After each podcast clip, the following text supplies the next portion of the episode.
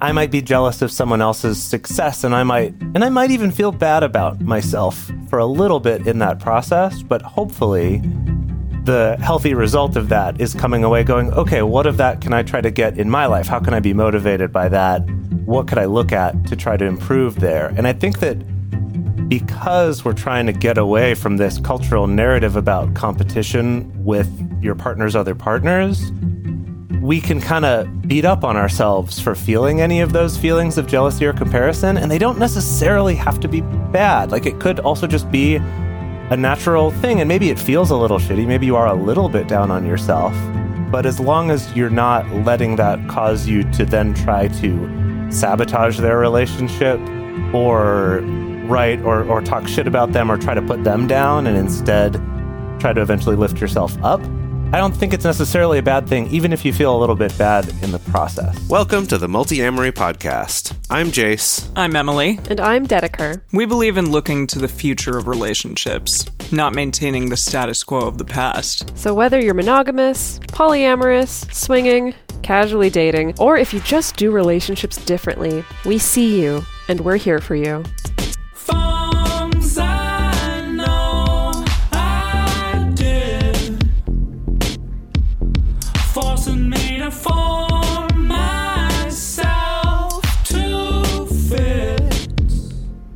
On this episode of the Multiamory Podcast, we are challenging ourselves and you, dear listener, to take a deeper look at some of the most common beliefs and aphorisms among the polyamorous community.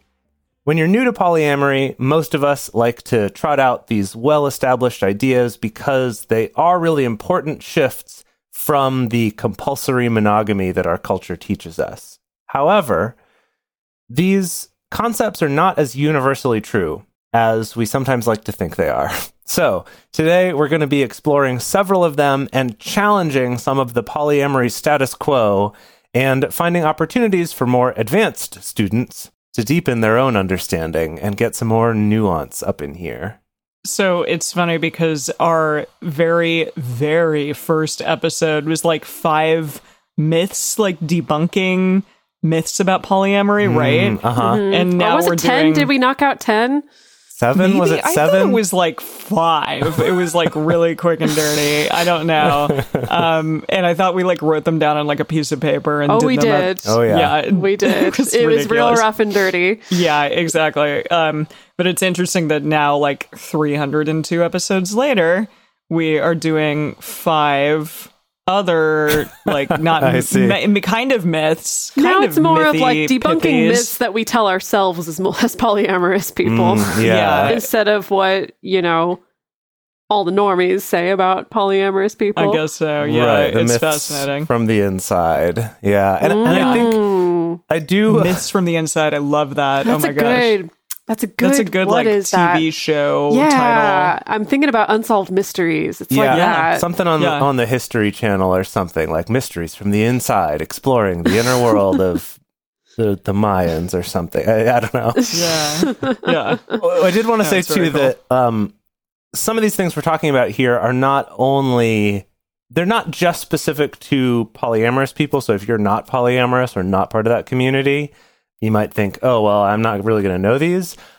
I think a lot of these have quite a bit of crossover into kind of a lot of the advice and the community around this podcast and others like it of a lot of these kind of um, what's the word I'm looking for? This kind of people who who tend to think of themselves as pretty critical thinking and getting away from kind of the status quo and some of the toxic sort of zero sum game ways of thinking about relationships in the mainstream that people who get outside of that can then sometimes fall into these sort of rote aphorisms and beliefs. And that's what this episode is about is taking a second look at those questioning them a little bit looking for those exceptions because ultimately the lesson is that eh, things aren't black and white. It's not moving from one black and white to another one but that there is some nuance and there's some uh yeah i guess just some some subtlety to these things that often get missed and i think can actually be harmful to us especially when new polyamorous people come along and we just spout these things out, that sometimes we can actually be doing some harm without realizing it. Hmm. Like so this idea of what it's like sometimes by stepping out of one box, you can unintentionally find yourself hemmed into a new box, Hmm. like Yeah. out of the frying pan box into, Into the, the fire box. Firebox. Yeah. Maybe it's a, a Firebox. slightly comfier box. You know, maybe it's a more like I don't- ethically sourced fireboxes box. don't sound but- Okay, so more like okay, so you're in like a little cardboard box, and then you step out into more of like a, a cushy little like pet bed, Uh, okay, and but maybe it's it's still a nice and comforting, but it's still kind of squeezy and tight, and maybe not so comfortable. And you're not a cat; you don't like that stuff. Mm. You're a human. No way. See, now I want to do like a supplemental episode that's re-examining Multiamory's metaphors for things and finding where they don't quite hold up. Oh wow! There's probably a lot. Oh, yeah. a lot. That Oh, don't there's a lot of those. All of them.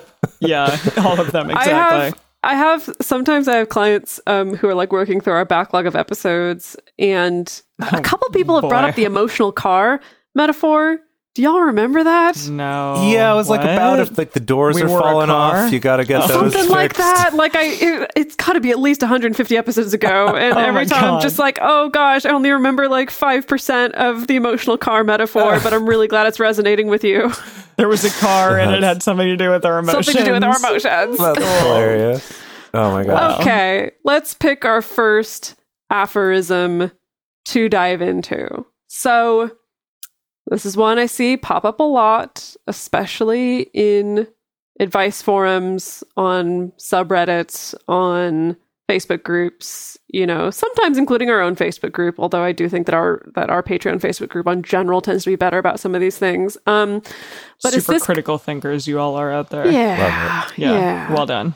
But it's this kind of idea that, like, if you're having insecurities or jealousy or concern about a newly polyamorous situation, or maybe your part you're monogamous, but your partner just came out to you as polyamorous, or maybe you're just opening up your relationship for the first time and you're struggling with it, it's this idea of like that's your own problem to deal with.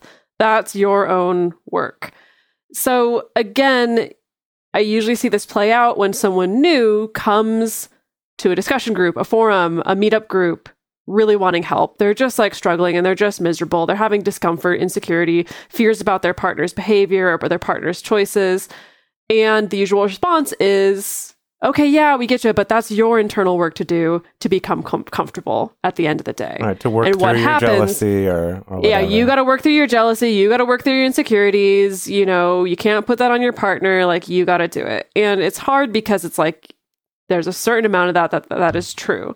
But what happens is then those people come to me in my coaching practice Mhm. and share all their for help. stories. I share all those those stories of just like, yeah, I reached out for help to the community, and then the community threw it back in my face and said that I was the one who's who's like the fuck up here, and now I don't know what to do. Hmm. Yeah, and I think that the sort of the first trouble here, and again getting into the nuance, is that I think for a lot of cases and a lot of situations, absolutely that's that's true.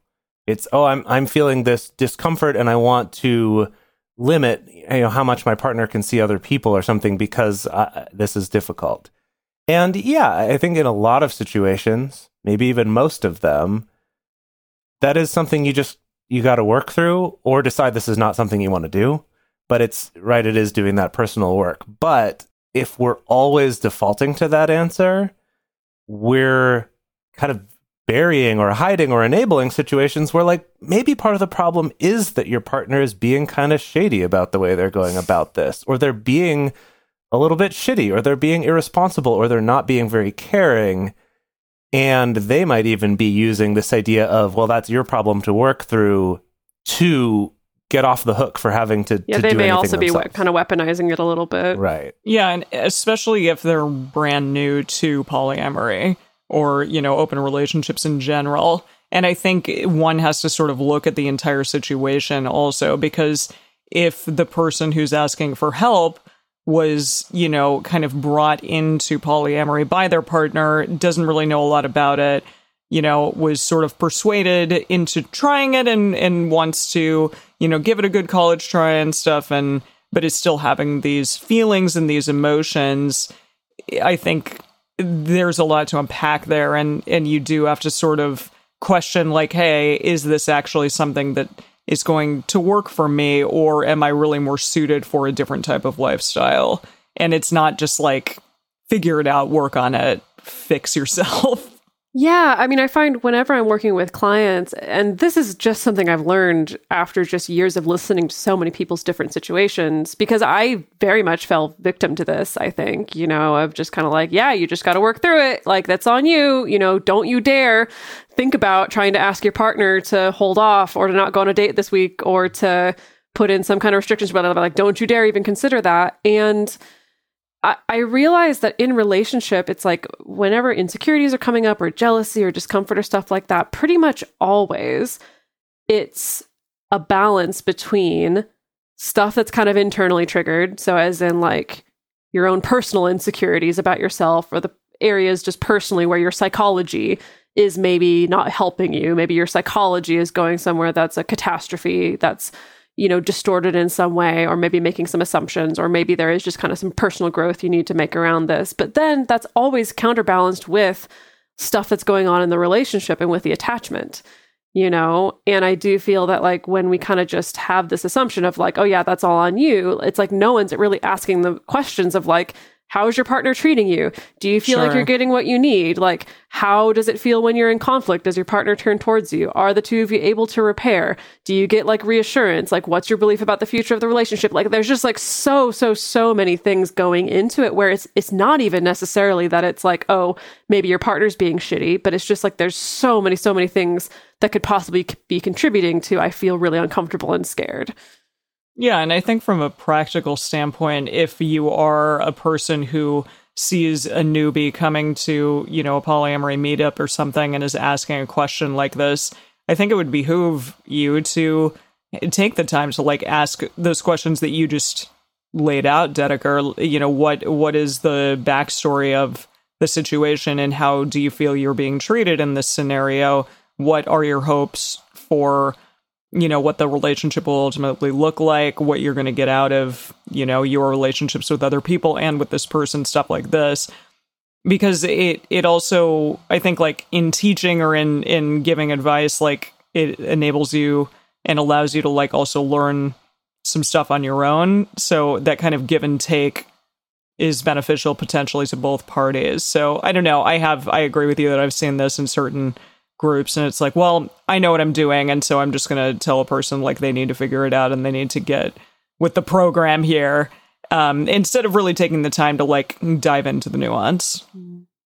It's that thing that I think comes up with all sorts of, of debates between people too, whether it's about politics or gender or relationship dynamics or any number of things, is that we fall victim to this assumption that everyone else's experience of life is like our own.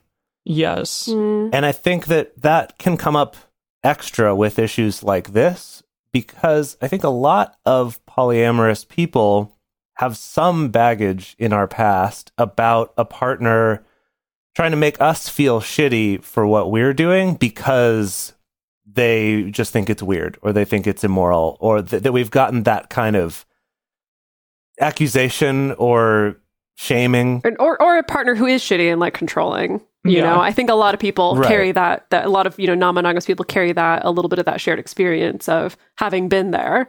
Right. Yeah, Yeah. yeah. Of having a very controlling partner who's made your other relationships miserable and has hurt your other partners. And I think a lot of us have some variation on that.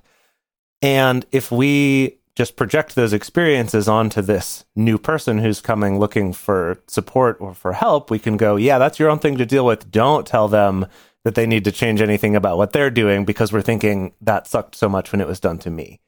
Hmm. but it does unfortunately i think lead us to be just kind of blind to the nuance or that we can jump to that response too quickly. So i'm not saying it's it's never the right thing. Not saying that at all. But just when we jump to it too quickly when it becomes an aphorism when it becomes this just oh someone asked and we all spout out this same line or this kind of variation on that same line, that's when we need to start questioning and going, ooh, wait a minute. What are we doing here? Are we just assuming something and not really looking into the details? I- think I've also realized from, I mean, like I said, it's like I, I end up having clients who've had this experience, you know, when kind of going to the broader public has been met with kind of this this weird dismissiveness. That often, you know, just like empathizing goes a long way. Yeah. You know, Mhm. so I think if you're out there, if you're in a community like this and you are the one with a lot of experience, maybe several years of experience, that that's kind of where the strength is rather than jumping 10 steps down the road to this is going to be some personal work. You know, I- I feel like we got to rewind 10 steps and it's like the first step just has to be like, "Oh my god, yes, that sucks. It's totally understandable that you would feel this way." And Yeah, that you would want to ask for these things, you know, Empathy goes a long way. yeah.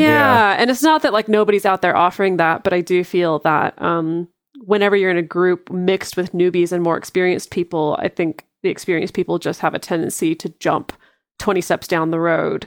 And sometimes it can be helpful to be like I'm here kind of in the future of this Future journey and I can I can talk and tell you some insight that I've gotten, but that that's not always going to be universally applicable or helpful to someone who's just starting out. something I find myself trying to do in situations where I'm uh, aware of this and where my intention is to be helpful and not just to show off how good I've got it now uh, is I have a podcast. right. my relationship. I have a podcast. I know stuff. rule, yeah. Uh, no, is um to especially if I've had enough experience or have talked with enough other people who've had other experiences. So I'm not just saying, oh, I had this one experience like that. This is what it was for me. So this is what it must be for you. Is instead to provide a couple sort of opposing examples. For example, you know, in a case where someone's coming and saying, I don't know, I just feel really uncomfortable about the way my partner is is dating other people that I might give an example of, well, in one of my relationships, that happened, especially early on. And eventually, once we just kind of got more used to it and did some personal work and it took some time, that same thing was no problem at all. It was actually very easy and is now supernatural. Su- super Supernatural. natural, not super, not supernatural. You mean like the TV show? no, no. No, like now you're dating like winged horses and such. Right, right. Cool. Uh, but just Cool. that that's natural to us. It's normal for us now, even though it was hard at first. And then I'll give a contrary example that's, yeah, so this person I know, or maybe in my own relationship, had something like that too. And in that case, it did turn out that it was because they were never telling any of their new partners about me. And that Hmm. I was kind of picking up on some shadiness that was going on there. And I didn't know it at first. So it was also good to acknowledge that and, and be aware of it and try to look into it and not just take for granted that it'll get better. So, so I kind of try to give them some opposing ones to hopefully add some empathy of just, yeah, that, that sucks. And I, I've been there and I know lots of other people have too. You're not alone. But by offering a couple different scenarios to say, I don't know which one yours is. I don't know all the details of your life, but maybe one of these will really resonate with you and you'll go, ooh, yeah, that's that's the thing. What do you, what do you think? Is that a good technique? I've just started doing it and I don't know if it Giving like two or different not. scenario or two different sort of answers to a question. Yeah. Yeah, kind of giving two other examples of real life scenarios like that that are opposite of each other. Totes. Sounds like a very um Jace thing to do. oh, I was going to say a very kind of like mythical sage thing to do where I'm not going to give you a clear answer. I'm going to give you multiple answers and then you got to go on your epic journey to figure it out. Well, you figured me out. Ah, he's a mythic sage. I'm he has just been this gonna whole time. Take that makes my a lot of sense. Opium and go back over here. Oh gosh. Wow. Okay. Oh, that's where you get your sage powers from, All huh? right. All right, are we ready to move on to the next one? Yes. Yeah. Let's do it. Okay. This next one is that comparisons, competition, and jealousy are bad. So this one, tale as old as time, when coming from mainstream culture, which teaches us this very uh, competitive, there's a limited pool of good people to date. You got to get them. You got to be better than everyone else to get them. You got to hold on to them and don't let them be with anyone else because they're going to slip away and then you've lost your chance. Like all that internalized shit that we've been given by our culture yeah, moving away from that is really important. And I think that's why we fight so hard to get away from comparison and competition and jealousy. But once we've done that, like once we've worked our way out of some of those cultural habits, I actually think that that comparison, competition, and jealousy don't always have to be a bad thing. And I think that there's something natural to that. And maybe those things themselves aren't the problem, but what we do with them, how we how we approach them, what brings them up could be the issue. So Hmm. to start out, I'll just give an example to, to start. I want to see what the two of you think as well. So it, this is a case of comparing yourself to a metamor, right? Which maybe you know them well, or maybe you mostly just hear things through your partner. That the bad version of that is having low self esteem and really beating yourself up over it and being like, I'm terrible. They must really like this other person better than me. And that's not a great place to be. And that's why we try to steer people away from comparing yourself to your partner's other partners and just let them be separate from you. But I I would argue that there are situations in my life where learning something about the way a metamor handles certain things or certain things that they do that I could look at that and go, yeah, that that does seem maybe better than the way that I approached that issue. Maybe I should try that. Maybe I should explore being more like them in that way.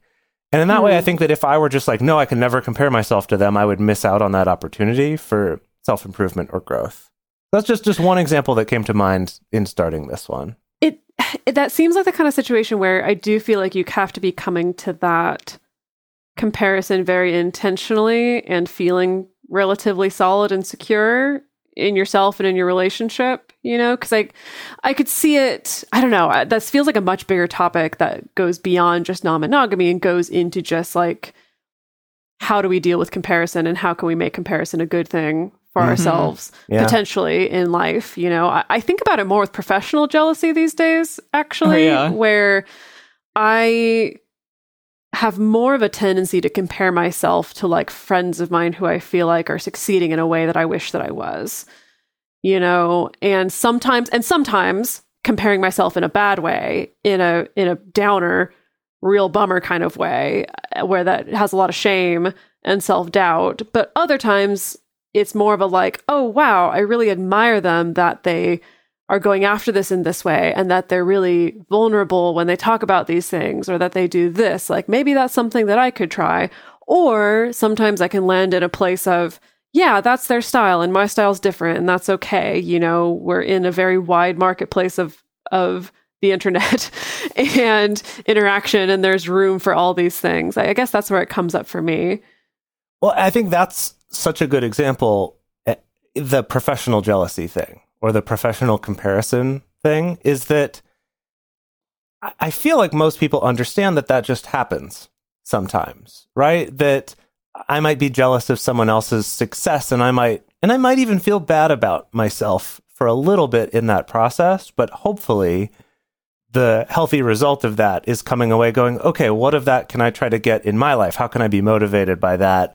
What could I look at to try to improve there? And I think that because we're trying to get away from this cultural narrative about competition with your partner's other partners, we can kind of beat up on ourselves for feeling any of those feelings of jealousy or comparison. And they don't necessarily have to be bad. Like it could also just be a natural thing. And maybe it feels a little shitty. Maybe you are a little bit down on yourself.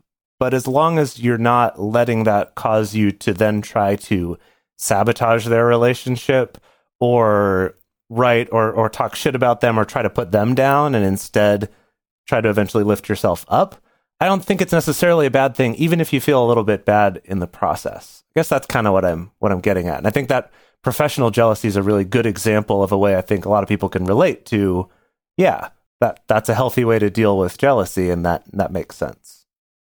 So yeah, I want to continue to talk about jealousy a bit because I think when used correctly and I don't know, is there a correct or a non-correct way to use jealousy?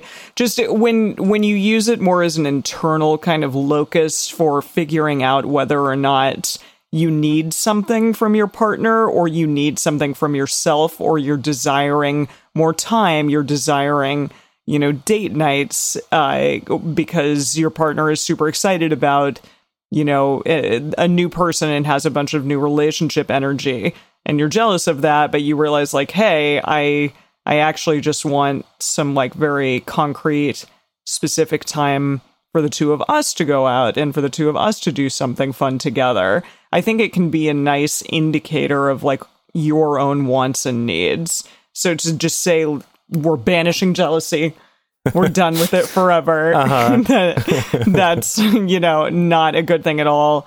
I think that that's just taking it a bit too far. Like jealousy can be used for good as well, especially Yeah. internal good. And it is kind of, um, it holds kind of both these qualities of both. It can be kind of like this x ray or this indicator, like Emily said, of pointing you towards what might I need, what could be adjusted here, what could I do differently here. But then at the same time, it's also not always pathological. It's not always a sign that something is wrong. Sometimes it's just very normal and Sure. very okay to feel. You well, know? you two have talked about how you know neutrality is something that is okay with you, and that you kind of like strive to feel when you have new partners coming into your partner's lives, and that you're not always like, "Yeah, go! I'm so excited for you," but rather just like, "Yeah, okay, I'm I'm glad." Like, have a good time, you know, and mm-hmm. have kind of a neutral attitude about it. That that's okay that sometimes we do jump to those extremes like it's compersion or nothing and yeah. that's Yeah. not necessarily helpful or realistic um and on the other end like jealousy doesn't always have to be like you're a bad polyamorous person if you if you feel this but rather i don't know maybe it's an indicator of something to look more deeply into yeah. Yeah, I was gonna jump on something that you were saying too uh, about, uh, you know, looking at that and going, oh well, we want I want more me time together with you as well, like as a positive way of expressing that jealousy. Just the the other one that occurred to me too, and this comes up for me a lot with friends as well. If I'm looking at a partner or at friends of mine and feeling jealousy about their relationships or their dating life or something like that, is to question okay what what is it that i actually want? Because a lot of times i don't really want to be whatever it is dating as much as they are. I don't really want to be uh I, I don't know i don't know what i'm trying to say. Like I, maybe i don't want to be having as much sex as they are even if what's making me feel jealous is the sex. But perhaps i'm actually jealous of having some excitement about something. And so i've definitely found for me a lot of times it's this opportunity to explore what why am i feeling this way where am i maybe stuck in a rut somewhere else or maybe it is that i really want what they have okay great so now that i know that i've got tools how do i get more of that in my life how do i how do didn't i get we do myself a whole episode on that like it, you you don't want what you think you Yeah, want right. or Oh, yeah. yeah Yeah, yeah. Yeah. That was a while ago, huh? That was a long time ago. But I think the part we maybe didn't talk about in that is that the jealousy could be this really useful tool to let you know that there's something that you maybe don't have in your life that you wish you did, or that you don't have as much of, or you have too much of, or something. That the jealousy could be a good indicator of, oh, huh, I'm feeling this. That's a good indication that maybe something's off for me and that I want to start taking some steps to change that. I don't know. That was just, just my, my thought there with jealousy. I also want to do a brief interlude on comparisons between your partners. Mm. oh my god, I was just going to ask about this or Oh, like yeah. say something about that. So yeah, do that and then I'll continue on too. Oh, yeah. Well, just yeah, I think that generally most of the the wisdom out the gate is, you know, don't compare your partners to each other either to them because that's shitty or to yourself really because they're two different people and it's two different relationships and it's not super helpful to be like, well, this person is just way better at sex in this particular way um and i'm going to be kind of crappy about that to my existing partner or whatever. Um you know there's just kind of like don't weaponize comparison and stuff like that. However sometimes comparison between your partners can be helpful. It can be a good way to determine if you're being treated the way that you want to be treated. Uh, it's not always a perfect litmus test but sometimes you can get into a relationship and realize like, oh wait, this person is just like way more respectful or way more kind, especially if you've kind of stuck with it and you're beyond the NRE phase where everything just seems perfect. And when it's like, oh no, really, this person truly does treat me in this kind of much more respectful way than my other partner over here. And of course, I mean, I still wouldn't recommend going and weaponizing that and then like going and telling your other partner that that's what's going on. But again, it helps to, it can help to highlight for you of like, ooh, I feel like I've identified that actually being treated kindly in this particular way is really important to me. And so, can I make a request about that? Can I talk to my partner about that? Is that something that I can fix in this other relationship? Yeah, I uh, it, it- when talking about comparisons, I just recalled a partner that both of us had that is not Jase that uh, compared. I definitely heard comparisons of his other partners to my face, and it was really not cool. Oh, so bad. Yeah, so and I'm awful. assuming, Even- and I know that he did it with them too, because like, Yes. yeah, she, uh, uh, th- not you, but the other partner would like say something about me when I was there because he had told her that, and it was Oh. really fucked up. Wild. Yikes. Yeah. Jeez. So don't do that, is what I'm saying. We Because got it's some just stuff to gossip about later. yeah, Yeah. it's just unkind. Um, and so that kind of comparison, we're definitely I- saying no okay, to. yes, yes. But internal yes. comparison is something else. yes and and then i'm just going to put the button on this and then we can Great. move on that yes Great. and even if you are verbally comparing your partner to another partner and the partner you're talking to is like on the beneficial end of that so Hmm. as in even saying to your partner wow you do this way better than so and so my other partner or you do this way better than so and so what they do is this terrible thing even then it's not great Yeah, that's not a good, not a good and move. yeah, it, that brought back a lot of memories for me, also Emily, of that particular partner. Of even when he would like talk about comparisons between his partners, where where it was like complimentary to me, it would still just be like, "Ugh." Yeah, it's not cool. it's not just at all. not great. And then you realize like it's happening in with the other partners too, and it's just it's like pitting each other, it, Right. pitting everyone against each other, which is not Right. okay. yeah, Don't do that. That and uh, can then make you be less likely to feel compassion for your metamor because you're like, well, all I've been told is all the ways they're worse than me. So Yes, why are they Crappy. with exactly. them? Yeah. It's just Exactly. it's bad all around. It doesn't actually make around. anyone feel good. Yeah, Yeah. yeah, that's something to watch out for and not not participate in. All right, we are going to move on to more on these topics and our polyamory 201 course for you all. But before that, we are going to discuss some ways in which you can help keep this show running for free so that we can give all of this lovely content to you. Don't you love an extra $100 in your pocket? Have a TurboTax expert file your taxes for you by March 31st to get $100 back instantly. Because no matter what moves you made last year, TurboTax makes them count. That means getting $100 back and 100% accurate taxes only from Intuit TurboTax. Must file by 331. Credit only applicable to federal filing fees with TurboTax full service. Offer can be modified or terminated at any time. For a long time now, we've been fans of adamandeve.com for getting sex toys or lingerie or accessories, things like that. It's uh, just a fantastic resource with a huge selection. And now, not only do we have a fantastic offer, but we also have a promo code that will work on adammale.com and evestoys.com, which are their sites specifically for LGBTQ audiences. And our code is fantastic. It's 50% off of almost any item in the store and free discreet shipping when you use our code MULTI. Yes, we love adamandeve.com and have for years. They are our oldest and longest sponsor, and they just keep on giving great gifts to us and to our listeners. You can bring more pleasure and satisfaction into your bedroom by going to adamandeve.com, adammale.com, or evestoys.com and select any one item. It can be, you know, an adventurous new toy or anything you desire, something fun, something sexy, whatever sounds good. So just enter offer code MULTI at checkout and you'll get 50% off almost any item plus free shipping. That's multi, M U L T I, at adamandeve.com, adammale.com, or evestoys.com. This is an exclusive offer that is specific to this podcast, and it's better than any offer that is currently available on their site. So again, use code MULTI to get you not just the 50% discount, but also the 100% free shipping. Code MULTI. So this next one is one of my favorites. It's like definitely one that I thought when I was a young polyamorous person. And yeah, and you hear it when you read certain books, and it's that humans evolved to be polyamorous. It's totally natural. It's totally the thing to be, and all of us really are deep down. Um, so Sex at Dawn, that good old book.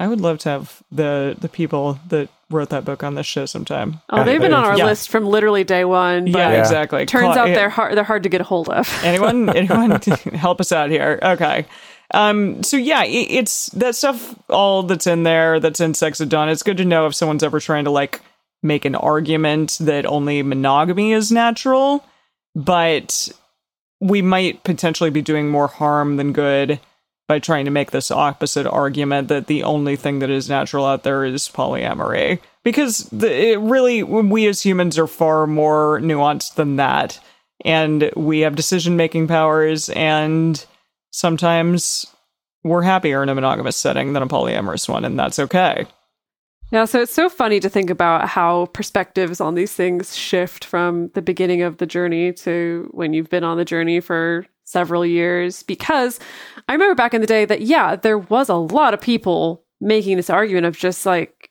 well, why would you be non monogamous? Clearly, humans are monogamous. They want monogamy. Like, look how it's all just couples, monogamous couples. That's the way to do it. That's natural. I had a guy once who kind of made the argument to me where he was like, yeah, but like monogamy just makes more sense because, and it has to be enforced because otherwise that like guys would like kill each other over women and we can't have that. And so that's why monogamy makes sense. If everyone gets paired up, then it's okay. And anyway, because men are just like killing machines all I over don't the know. place I ended up dating him for a year though, so that was a lesson I Oh, learned okay. later on. Okay.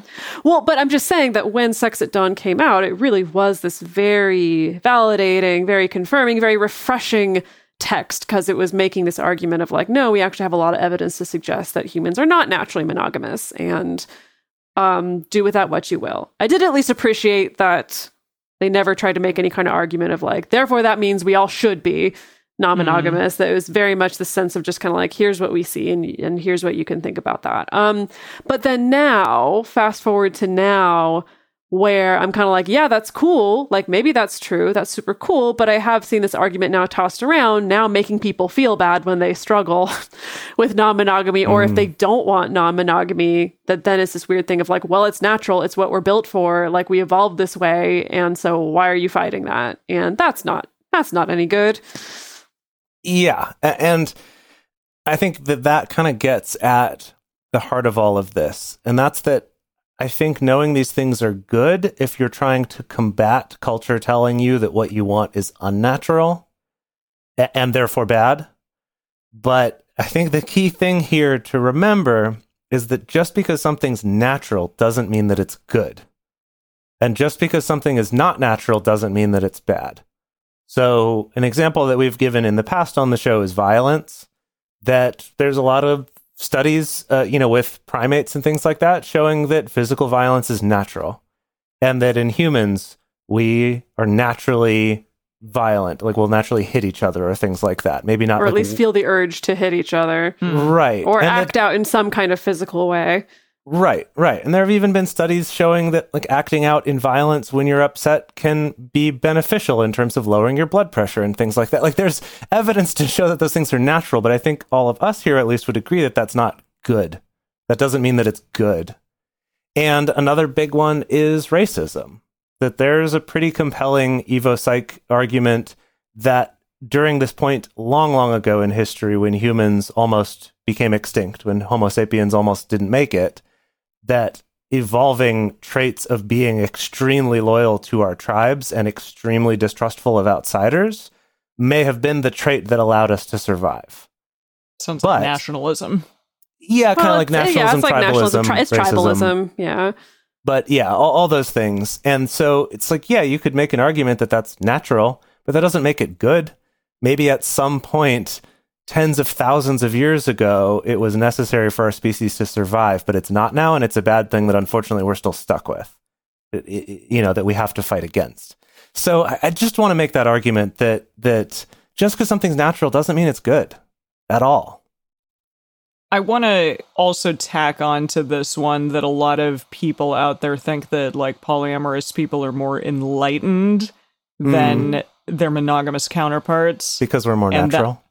Sure, be- because we're more natural, or because I don't know, because you know a polyamorous person is more enlightened in terms of relationships and doesn't need to like tamp their partner down or control them or something. And and while all of those things are well and good, like it doesn't mean that the person is inherently more enlightened or has relationships more figured out because there's a ton of people out there who are doing polyamory poorly Yeah. regardless of you know w- whether or not they're practicing monogamy or polyamory so yeah i i think that kind of like goes along with this and i everything is specific to the person and natural i don't know it's just and that's not a, like a great argument because yeah the, it's like those people out there who say okay well it's more natural to eat meat or it's more natural to be vegan it's like well actually maybe you just need to do the thing that is best for your body and your mind and your health and your values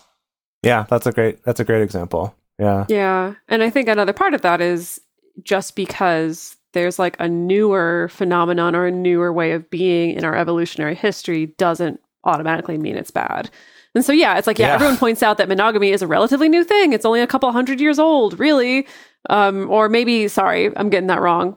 Maybe more than a couple hundred years old, but it's not millennia old. Let's right. just put In the it tens that of way thousands of years, yeah, that it's somewhat newer. it's yeah. relatively new and yeah people make that argument of like it's just a new thing it's just a construct throw it in the garbage and stuff like that. When it's like well that doesn't mean that it's bad. I mean air conditioning is also relatively new.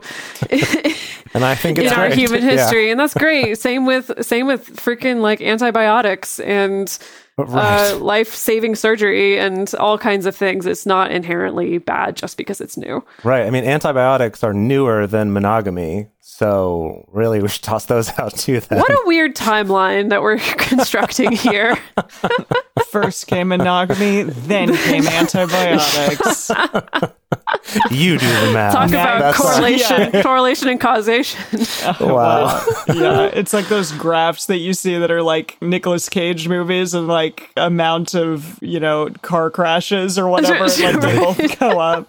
It's ridiculous. All right, shall we move on to the yes, next one? Yes. yes, let's. Okay. Oh yeah, this one. This one's a doozy. This one I've I've really had to do some growth and and some shifts in perspective on, but it's this idea that the only healthy way to do polyamory is fiercely egalitarian, non-hierarchical polyamory. Okay. There's a lot. There's a lot to process. Isn't that like in- what our whole show has been based on? No, yeah, I think that's where our show really started. that's where Um, it started. Yeah. and it's not that we don't say that anymore necessarily, but it's just more nuance, uh, you know, and more complexity here. You know, again, kind of in the early days of uh, whatever wave of non monogamy we're in right now, you know, it was really common for it to be extremely hierarchical. And I'm talking uh, the last few, what, maybe decades since like, Well- since the swingers movement took off. In the early days of polyamory, so I'm at least the modern day polyamory movement, so probably since like, you know, the early 90s or so, it was common for the the baseline assumption to be like, yeah, the way that polyamory works is it's extremely hierarchical. You know, you have to have a primary, you have to have a secondary. Veto power is totally understandable. Um, secondaries don't necessarily have to be treated with respect because they're just lucky to be there. And of course, you know, I think that in response to that, in response to especially a lot of people getting hurt by that, and as polyamory as a movement started to become more and more distinct from, I think, like the swinger model, or the traditional swinger model, or the traditional swingers movement, there are a lot more people speaking out about that, of course, you know? And so now it's kind of accepted parlance that like veto rules, not so great, super harsh controlling restrictive rules, not so great, prescriptive hierarchy, really not so great. Um, but it has led to this point, this moment where we're at now, where it seems like everyone or a lot of people are very clearly like, yeah, anti hierarchy, non hierarchical, don't practice hierarchy, which is definitely a contrast, maybe someone argue an improvement over the past, but it also comes with its own host of problems. Yeah. Yeah. So first off, here is just to go with the hierarchy thing. 'cause You kind of hit on that more, and then maybe we'll talk about the egalitarian part of it second. But like with the hierarchy part, one of the first problems that comes up is sneakyarchy. Is that if you tell someone hierarchy's always bad, you can't do it, and they go, okay, well, we're just opening up our 10 year marriage. And so, and we can't be hierarchical. So we're going to tell everyone that we're not. And we're not going to have veto and we're going to perform all the right things. But because we haven't done the rest of the work involved in not being hierarchical, we're going to advertise ourselves that way and defend that we are that way, but actually do have a lot of hierarchy in the way that we behave and a lot of sort of line item vetoes that happen of kind of vetoing a relationship by just making it so miserable to be in it. Or having other little excuses and things so that we can actually end up kind of treating someone shittier than if they knew right up front that's what they were going to get. And I don't think either is necessarily the right answer, but it, it's not necessarily fixing the problem. Yeah, actually, one of uh, one of our listeners uh, was tweeting about this recently. That because of the moment that we've kind of ended up now, where, with this kind of underlying ethic of like everything has to be really strictly non-hierarchical, that we do end up in those situations where. It, you know, people are really trying to prove that they're non-hierarchical, ev- even though maybe it would be better if they could just be like, "Yeah, we have a hierarchy. It's unavoidable because of X, Y, and Z reason. I'm letting you know this is what the situation is. This is how it may possibly affect you. Are you cool with that? Can you consent to participating in a relationship with me if you know that that's what the situation is?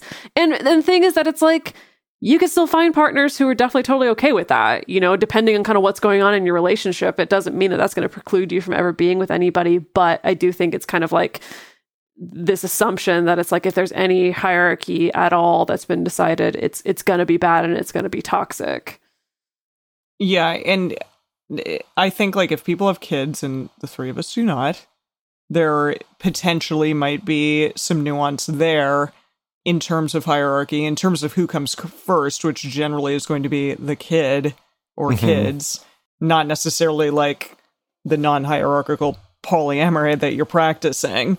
And also, I mean, it, some people out there, and we've come across them, have have literally said to us, "I will only date a person who has a primary partner. Like that's what I prefer." Because I want, I don't want to be somebody's primary. I want to be somebody's secondary or tertiary or comet partner.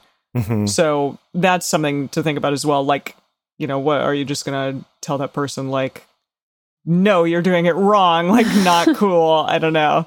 But yeah, there's a lot of different um people out there who want different types of things. Some people enjoy being unicorns, stuff like that. Yeah, and I, I do want to make a real quick sort of a, a caveat to our caveat here is, and that's just that the other bad side of this that I see though is the well, but I'm just very upfront with everyone that that they're secondary and so it's okay. And while that might be true, it doesn't justify treating them badly because of it or not giving them agency in that relationship, not not expecting them to have autonomy. So like there's definitely I- think the point with all of these is it's not that one or the other is just correct, but that there is nuance here and that you can kind of take either side of it and be shitty with it. And Yeah. hopefully instead you can find the nuance. Which which leads us to the egalitarian side of that too. So aside from non-hierarchical, I think what tends to go hand in hand with that is this idea that all your partners are equal. And this one I actually think is I was just having a conversation with someone about this recently that they were really struggling with it, saying, okay, everyone tells me that this is the way I should be doing polyamory is non-hierarchical and and equal, but that just seems so hard to do to to spend equal time with all of my partners and to have like equally deep relationships with everyone. And it did kind of give me pause. I was like, oh my gosh, yes, because no one does that. That's not realistic. That's not that's not Yeah. actually I don't think that's desirable. I don't think it's realistic. It's not the way we treat our friends. Yeah, your relationships evolve over time with, you know, differently with different people. So yeah, I I don't know that idea of like true equality. I get it, but it, it's just potentially not realistic, like you said. Well, but I mean, it starts getting into this conversation about equality versus equity, right? Sure. You know, where it's like, I know I can't treat absolutely everybody in my life totally equal. I can set it up so that like all my partners feel like they have equity in the mm-hmm. relationship, like equal opportunity, and no one's kind of, you know, no, re- again, you know, the classic thing of like no relationship is like dictating what goes on in another relationship. We're not setting up kind of weird power imbalances Yeah. but also understanding that trying to force it into an egalitarian just like weird vacuum may not work out either Yeah, and I think it can lead to people being stressed, feeling like they're failing if they're not feeling equally close with all their partners and spending equal amounts of time with all of them, or feeling slighted when their partners are not spending equal amounts of time and energy and whatever on them as they are on someone else. And I just, I do want to really reemphasize if you think about any other types of relationships in your life, we don't treat them all equally. Like that's just not realistic. Even even so not just friends where it's like, yeah, I'm going to hang out with some of my friends a lot more than others. It doesn't mean I don't like the other friends. It doesn't mean these friends get to dictate the terms of my other friendships. But I'm going to spend more time with some than the others cuz I'm whatever, I'm closer with them or we are working on a project together or we work together, or, right? There's any number of reasons why it's not going to be equal. And I think even if we look at family members, even children, something like that, where I'm not going to say, oh, I'm going to spend all my time on this one child and not the other, but you might for some reasons. Maybe one child has more demanding you know, special needs or something. And so I'm going to put more energy into that child than the other. It doesn't mean that they get to dictate the terms of whether I care for that other child, right? It's like we've tried to get away from this sort of controlling prescriptive hierarchy that allows people to affect relationships that they're not part of that we've gone so far the other way that that we're feeling guilty over having just normal human preferences and developing relationships each at their own pace and in their own way. Yeah. Alrighty. Dedeker's just sitting there silently nodding. It's not good radio, but what are you Yes. thinking, Deds? Um yeah, I just I think I I often come back around to just what from what I've seen, you know, people can have a hierarchy and be really honest about it and really compassionate to their partners and really care and have really good relationships and then people can have non-hierarchy and be really shitty in their mm-hmm. relationships and to their partners. And so I the, especially the more I work with clients, the more I come around to like I just get closer and close, closer to feeling like I don't give any fucks anymore of like what your relationship format is. Just do it in a way where you're kind to all hmm. the people that you're interacting with, and you can leave people better than you found them and not cause any hmm. unnecessary harm. Essentially, I'm just like, just whatever you're gonna do, just do it good. I feel like that's different than like perhaps where we started uh, uh at, yes, at episode one, and now we're in 302. yes, Yeah. Yeah, Evolving. which is cool. We have evolved. We're not the most evolved people, but we have evolved. but we're definitely Okay. more natural. I don't know about that either. Why don't we do this final one on our list, which is that you have to be an open book and communicate absolutely everything if you are polyamorous. So, okay, people like to date around sometimes when they're, you know, call themselves like monogamous people. And Right. that's, yeah, like a, a thing that tends to not have a lot of communication happen with it o- often. And so polyamory might seem like a really super open and sharing and like very brutally honest thing because hopefully everybody is aware of everybody else. But it can be kind of un- uncomfortable and important to break out of like your past impulses of keeping relationships secret or trying to be sneaky about them. I but then, you know, when you have comfort in that department, there can be a lot of benefit to sharing, but also maybe not sharing everything with your partners, like keeping some things sacred, some things sort of held close. And I did I have had partners in the past who like wanted to tell me all of their sexual excursions and all of their, you know, I did X, Y, and Z with my partners, and this is what they think of you, and this is what they think of hmm. whatever. And at times it's like, I don't really want to hear all of that. So there's a difference between like total communication and perhaps like, hey, let's let's juggle that a little bit. Let's like have a little bit of nuance to it. Yeah, this one I, I think is is so interesting because yeah, I feel like when you're going away from this place where even if we're not talking about dating around, but just you're you're in a monogamous relationship where it's like I'm going to keep any desire or attraction I might have for anyone else, I got to lock mm. that up. I got to keep that secret because even if I'm not going to act on it, that's just going to be hurtful, that's shitty and and I think that that impulse can make it very hard to be honest when you're opening up a relationship and you're becoming polyamorous. But yeah, I- think that sometimes the way I feel like I've seen this come up and be harmful most often is not even just from the point of view of oh I, I want I feel like I need to share everything with all of my partners about what I'm doing with every other partner and all the details of that that they might not want to hear. But even on the other side of feeling like well even if I even if this is upsetting to me I feel like I need to ask about all these details of what they're doing with everyone else about Mhm. details about their sex life details about all these things that I'm that upset me to find out about, but I feel like I have to ask about them because that's the right thing to do. That's how I'm supposed to be Mm. doing this. Hmm.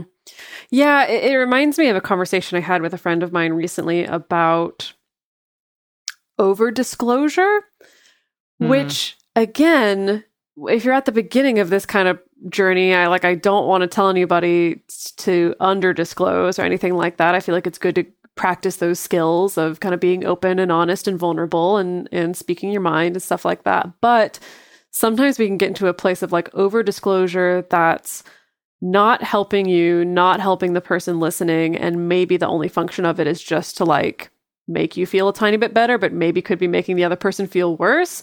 So I'm thinking things like over disclosing. I mean, like we've talked about, like over disclosing sexual details, which could also potentially be like, you know, going up against somebody else's privacy as well, or Yeah, over exactly. disclosing um you know all the weird scattered thoughts that i have about like you dating someone that's that's maybe like just me just kind of like dumping on you absolutely everything and not really being clear of like what i actually need from you or how i need you to listen or what would be helpful or stuff like that or over disclosing um, I don't know. I, th- this feels tricky because again, it's just so context dependent and topic dependent. But I- think it is the kind of thing of like we need to find that balance essentially between like what's what's the kind and necessary things to say and what's not.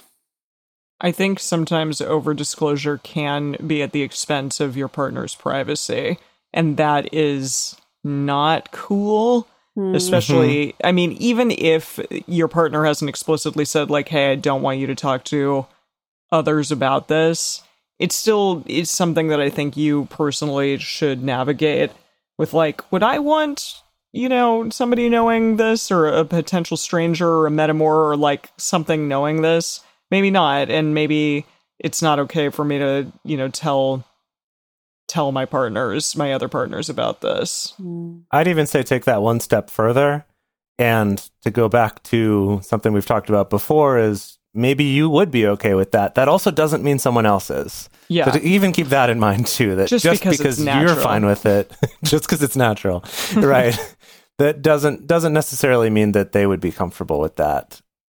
I think also something worth bringing up here is that there have been a lot of writings over the decades and things talking about the benefit in a relationship and generally these are talking about monogamous relationships but the benefits in a relationship of having parts of your life that are separate from each other whether that's separate hobbies or separate passions or separate friend groups or separate things that you do that not only are there a lot of benefits to those just for yourself kind of having your own identity but also that it can actually lead to increased attraction and excitement for each mm-hmm. other when you're able to see that my partner exists separate from me.